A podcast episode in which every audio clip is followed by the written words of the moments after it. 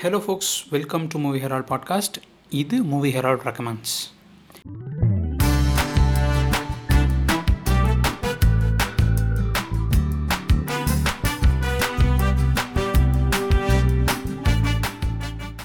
movie Herald ரெக்கமெண்ட்ஸில் இன்றைக்கி நம்ம பார்க்க போகிற படம் தேர்ட் ஸ்டார் அப்படின்னு சொல்லிட்டு ரெண்டாயிரத்தி பதினொன்றில் வெளிவந்த ஒரு பிரிட்டிஷ் மூவி ஸோ இன்றைக்கி ஆக்சுவலி பார்த்திங்கன்னா July nineteenth Benedict Cumberbatch அப்படிங்கிறவருடைய பர்த்டே ஸோ பெனடிக் கம்பர் பேட்ச்னு சொன்னோம்னா இன்றைக்கி நிறைய பேருக்கு டாக்டர் ஸ்ட்ரேஞ்சாக தெரியலாம். அதுக்கு முன்னாடிலேருந்தே நிறைய பேருக்கு எனக்கு தெரிஞ்ச most of the people know Benedict Cumberbatch as Sherlock so அந்த டூ தௌசண்ட் எண்டில் வந்த பிபிசியோட ஷெர்லாக் சீரீஸில் ஒரு ஷெர்லாக் அப்படிங்கிற கேரக்டரை வந்து ஒரு ரிவைவ் பண்ண ஒன் ஆஃப் தி நிறைய ரிவிஷன்ஸ் நம்ம பார்த்துருக்கோம். அதில் வந்துட்டு ஒன் ஆஃப் தி ஃபேவரேட் என்னோடய பர்சனல் ஃபேவரேட்னு பார்த்தீங்கன்னா பெனடிக் கம்பர் பேட்சோடைய போர்ட்ரையல் ஸோ அது மூலமாக தான் நமக்கு பெனடிக் கம்பர் பேட்ச் அப்படிங்கிற ஒரு ஆக்டர் தெரியுது. அதுக்கப்புறம் அவர் நிறைய படங்கள் பண்ணுறாரு இமிட்டேஷன் கேம் பண்ணுறாரு ஃபிஃப்த் எஸ்டேட் அப்படின்னு சொல்லிட்டு நம்ம ஜூலியன் அசாஞ்சோட பயோபிக் ஒன்று பண்ணுறாரு அதுக்கப்புறம் அப்படியே ஸ்டார் ட்ரெக்கில் வந்துட்டு ஒரு villain role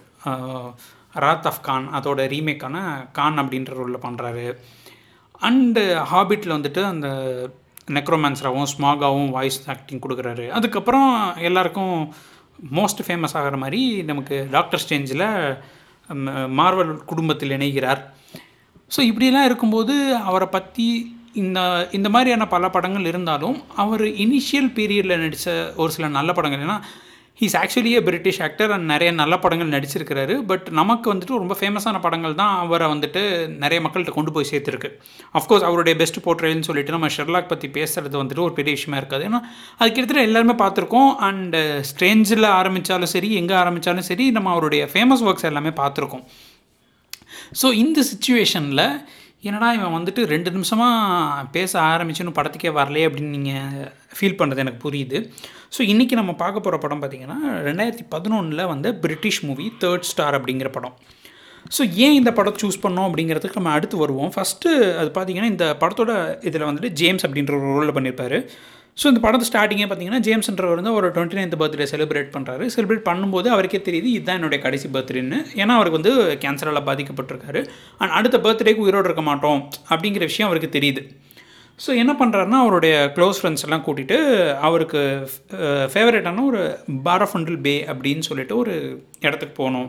அவரோட ஃபேவரட் பீச் அந்த பீச்சுக்கு ஒரு வாட்டி கடைசியாக போகணும் ஒரு ட்ரெக் போகணும் அப்படிங்கிறது தான் அவருடைய ஆசையாக இருக்குது அது அவரோட ஒரு க்ளோஸ் ஃப்ரெண்ட்ஸ் ஒரு மூணு பேர் டேவி பில் அதுக்கப்புறம் மைல்ஸ் அப்படிங்கிற இந்த மூணு பேரையும் கூட்டிகிட்டு போகிறாரு ஸோ இவங்களும் வந்துட்டு கூப்பிட்டு போகிறாங்க அண்ட் இவங்களுக்குள்ளே இருக்கிற சர்ஃபேஸில் பார்க்கும்போது இது ஒரு ரோட் ட்ரிப் இவங்கெல்லாம் அந்த இதுக்கு போயிட்டு ஒரு ஒன் லாஸ்ட் டைம் என்ஜாய் பண்ணிட்டு போகணும் அப்படிங்கிறது தான் இவங்களோட ஐடியாவாக இருக்குது இதில் தான் இந்த படம் ஸ்டார்ட் ஆகுது.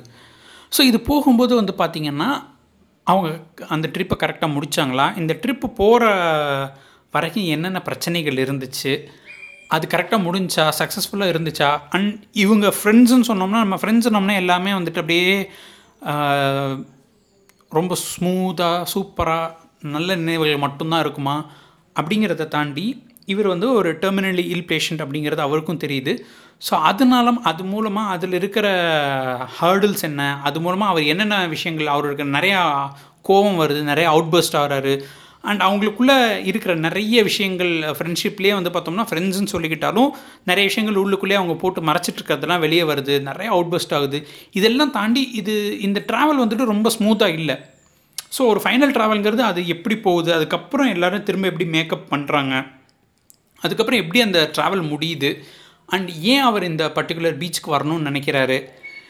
அப்படிங்கிறதெல்லாம் தான் இந்த படத்துடைய கதை.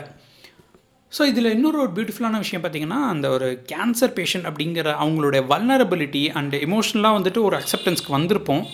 அக்செப்டன்ஸ்க்கு வந்துட்டோம்னு நம்ம சொல்கிறோம் ஆனாலும் அது அக்செப்டன்ஸ்க்கு வந்துட்டோமா இல்லையா அப்படிங்கிற மாதிரியான பல விஷயங்களை வந்துட்டு இவர் இந்த படத்தில் காமிச்சிருப்பார். ஸோ எனக்கு அந்த விஷயத்துக்காகவே இந்த படம் ரொம்ப பிடிச்சிருந்துச்சு.